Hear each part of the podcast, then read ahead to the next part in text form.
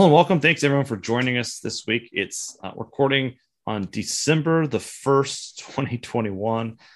It's been kind of a fast November. Brent, good to have you back. You've been in harvest and in the holidays and travel, so great to catch up with you. And so just wanted to spend a little bit of time. We've been getting ready for our presentations this winter for different Outlook sessions. And so that's been started a few this week. That's been good, but wanted to share a few ideas that we've been thinking about. I know I wrote some articles and Brent kind of, I think we call this uh, lateral thinking, when you go down one sort of vein to try to answer a question and you or someone else goes down a little different vein or a little different path and tries to confirm or follow up on this. And so I went down the path one this week, and then Brent went down kind of unknown to each other, a different path, thinking about the budgets for twenty twenty-two. Uh, and, and we reached some similar conclusions. So we'll talk about what I wrote, and Brent, you can tease what you've been including, but I'll pull it up for those who are watching us on the video. A couple articles. And the first one I titled was Lessons from two thousand eight. And the reason why we started here is last May, a farm management professional came up to me after a session and said, "Hey, what can we learn from the past to help producers think about where production costs might be in twenty twenty-two? And it was a really great question. We wrote an article about that. And we found that actually two thousand eight was a year when budgets changed a lot. And we used the Purdue crop data. Uh, variable costs for corn were up about thirty-five percent. Soybeans were up about, you know, thirty-three percent. And what's also worth noting is they were up again the following year in two thousand nine. And so we updated the data right now, the Purdue budget, so that production costs on the variable side are up less than twenty percent, but getting close to that twenty percent mark. Um, and on a per acre basis, uh, rotation corn's up about one hundred dollars an acre and soybeans are up about fifty dollars an acre. Uh, in two thousand eight, corn budgets were almost one hundred fifty dollars an acre higher for the variable costs. And then we also dove in a little bit on the fixed costs. Fixed costs are easy to overlook. Uh, in my Outlook session, I would encourage producers to think about this. We get hyper-focused on seed, fertilizer, and crop protection, which it makes sense because we have a lot of availability of those prices. It gets kind of blasted our way in a lot of different forms, but we can also see where our total overhead costs or fixed costs can work their way higher. In two thousand eight, they were up uh, almost twenty percent or fifty dollars an acre. So far, these early Purdue budgets don't show much of an increase in overhead costs, but I think it's early for these fixed costs because a lot of the decisions we're going to make now and in the beginning of the year for new purchases or new uh, cash rental agreements, those will start to be more evident. So we'll have to wait for the data for that. So Brent, what have you been observing and thinking about? Well, I think this is a useful way to way I think to think about it and, and look at those costs and how much they've changed in the past relative to today. And I would say, you know, and I think you said it pretty well, a lot of these costs are pretty hard to estimate. Um, when you look at those numbers, uh, I think this is probably a first stab. I would guess they're going to go even higher uh, when they update them, because they're going to update them. Um, I don't know whether they'll change the overhead costs. They th- those are the hardest ones to estimate, but I think, you know, from what I've seen, just even in my own farm, those fixed costs are rocketing higher uh, more quickly than we want to admit. You know, labor prices are going up, equipment prices are going up significantly. So you're seeing some pretty big increases there. And then on the variable cost side too, uh, again, you know, I think the data that they used for those uh, fertilizer budgets and things were pretty optimistic, probably realistic at the time. Uh, I'm sure they were, because I know how they do those budgets. And so they get prices. And I think a lot of people would wish they would have locked prices like that in uh, when they get to see what fertilizer prices are today. You know, it's funny. Uh, I was doing my presentation earlier today. I was talking about the stable errors of production ag. And there are times in history when you can take last year's budget and scratch out the dates and put up a new date and turn it into your ag lender. And it's pretty darn accurate. And, you know, we were kind of there in twenty seventeen, eighteen, maybe twenty nineteen. Um, but Now you have to update your budgets every two or three weeks because it changes so quickly. And so I think that's one of the really hard parts that we're facing is, well, when did we measure it? Uh, most recently, when's the most recent observation? What are we comparing it to from, you know, a year ago or six months ago? What are the comparison periods? And so it's just a very volatile time in, in the budgets. It's volatile, I think, everywhere in the whole economy. Things are moving pretty rapidly. And, you know, Jay Powell was out the other day and conceded on the transitory inflation point and scratched that out of the Fed's lexicon. So, you know, there's just a lot of changes happening kind of everywhere you look. And, uh, you know, it's an important time to keep on top of things, I think. The other thing I think, as you point out in, in here, is that, you know, the costs matter, but so do the prices. And maybe that's the next article, but uh, but these costs are clearly going up. And I mean, you're, you've got to be looking at least one hundred dollars, if not more, uh, variable cost increases across the board for most crops, I think. Probably getting closer to two hundred on corn.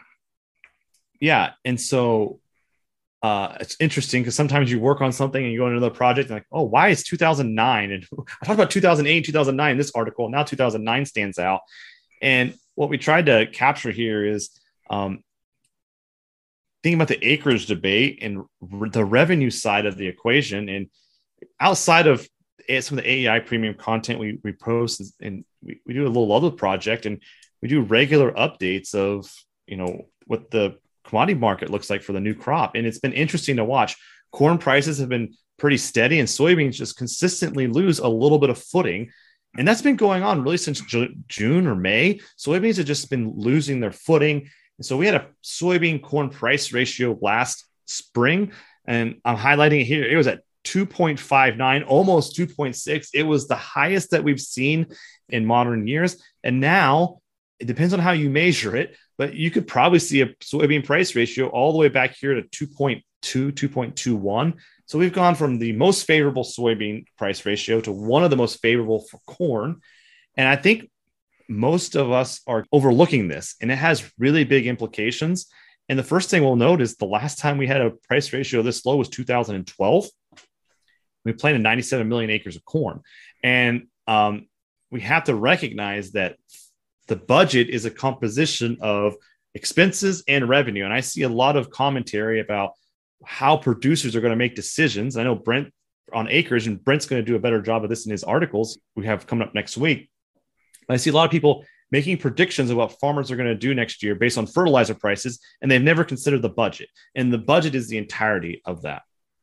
Yeah, the revenue side is really important because, yes, the I mean, it's, it's easy to think this is where that phrase all else equal is really important, because it's true that all else equal, higher fertilizer prices should favor soybeans because corn is a more fertilizer intensive crop, all else equal. But as we know, all else is not equal, and that price ratio has moved the other way, and it favors corn. And I think right now, I mean, if you just do the numbers, um, it would suggest that it favors corn more than soybeans by quite a bit. In fact, I think your article would, would point it out. You put those numbers into that model, and it's going to pop something out close to one hundred million acres of corn. And that's a huge, huge number. Now, that's not our forecast. But keep in mind that helps us like frame up some boundaries of what's possible. And um, so I guess what we're saying is, you know, that price ratio right now is really unattractive for soybeans. Yeah. Um, yeah. We're not forecasting ninety-nine million acres of corn. We're just simply saying this is what the model would blindly spit out. And in this article, I looked at, back and said, okay, how much error has there been in the past from the model? And actually two thousand nine is the big year. And in today's terms of one hundred eighty million acres of corn and soybeans, it was off by about five million acres. It underestimated soybean acres by five million, or overestimated corn. So I think we all agree, uh, Brent and I, and probably most of the listeners, that soybeans are going to punch above their weight here this year. The question is, how big of a punch can they have? And so we wanted to frame this up and say, okay, First, the starting point's closer to ninety-nine million acres of corn and, and eighty-one soybeans. Now, soybean starts to make a big punch, and a big punch is five million above the model estimate. That puts us into a context of how we might be able to start thinking about it. And it could exceed five million this year, but we have to realize that's getting out to the edge of historic observations. So you have to be careful if you make an assumption that corn's at ninety million acres next year. You have to be very careful with that. It could happen with prevented planting or a lot of wheat and cotton acreage coming in, but you have to think about what are the assumptions I have to accept to get to that conclusion. And this is simply what we're trying to point out is corn, based on the price ratio, has a lot of, the deck is stacked heavily in corn's favor. And soybeans is, are probably going to overplay their hand and pick up some acres, but they're limited. They're still behind the eight ball here. A lot of gaming references just thrown out there. Well, you know, and this, this was a year, as you said, two thousand nine, last time we saw those really big cost increases. Soybeans did well relative to corn that year, better than we would expect. So, you know, there's a lot of variables. And, and the other thing I think is that this is a situation this year where all the crops are favorable. Wheat is on as good a footing as it's been on for a long time. So wheat's going to be very competitive. So that could chisel down, you know, that number. And as you say at the end of your article, you know, it's all contingent on saying we got one hundred eighty million acres of these two crops. And, you know, that may not, you know, we may not get that high this year. So lots of moving parts, uh, lots of rhetoric going on. I mean, my view is, you know, we have to, I'm just, I'm skeptical of gigantic moves right now based on the data that we have in front of us. There's pros and cons to both sides. Um, the, the biggest question I think is going to be how well wheat does and cotton and some of those other crops and taking acres away. And then of course, the huge wild card is that prevent plant, which was really thin this year, in part because crop prices are really, really high, I think. I mean, you have a lot of incentive to get out there and get that planted. So to summarize, uh, we're just trying to add some caution here. A lot of people making decisions based on, or predictions based on fertilizer prices. And we just pointed out that there's all the expenses, there's the price ratio, there's prevented planting, there's wheat, there's cotton. So this acreage debate has a lot of angles, and some of them are canceling each other out. There's not a clear winner when you, all the signs don't point in the same direction. And so you have to think about how you net those out. So Brant, we have a couple of Forecast Network questions I want to tease here. What's the probability of the March twenty twenty prospective planning report estimating more than ninety-three million acres of corn in twenty twenty-two? So ninety-three point three was the number planted last year. The consensus is at forty percent probability. Uh, I'm above the consensus at sixty-five percent probability. Let this be a way to guide your thinking and see how you update over time.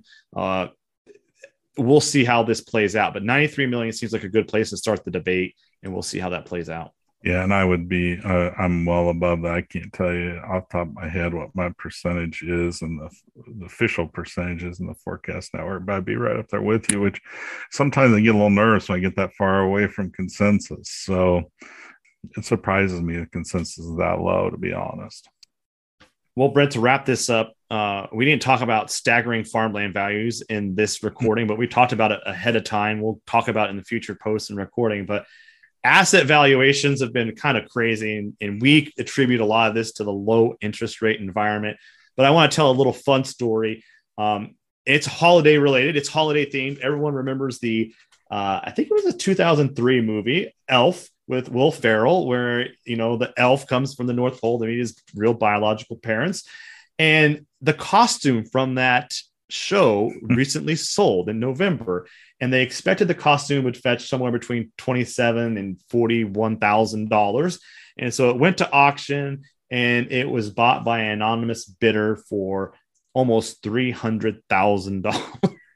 So here's another example of, you know, how do you think about valuing a costume from a classic holiday show? I don't know. Uh, there's a lot of factors, but here is another example of uh, experts thinking it would bring one thing, and it came out closer to ten X that. So uh, a little fun holiday trivia for you to wrap this up. Yeah. Wild times, isn't it? All right. Well, Brent, thanks so much for joining us. Looking forward to recording um, another one here pretty quick. Uh, we'll keep writing great posts. We have our holiday schedule here at A E I put together. And so we're going to have a lot of great content to come out here in the next few weeks. And we're looking forward to that. So thanks so much for joining us, and we'll see you all soon. Stay curious.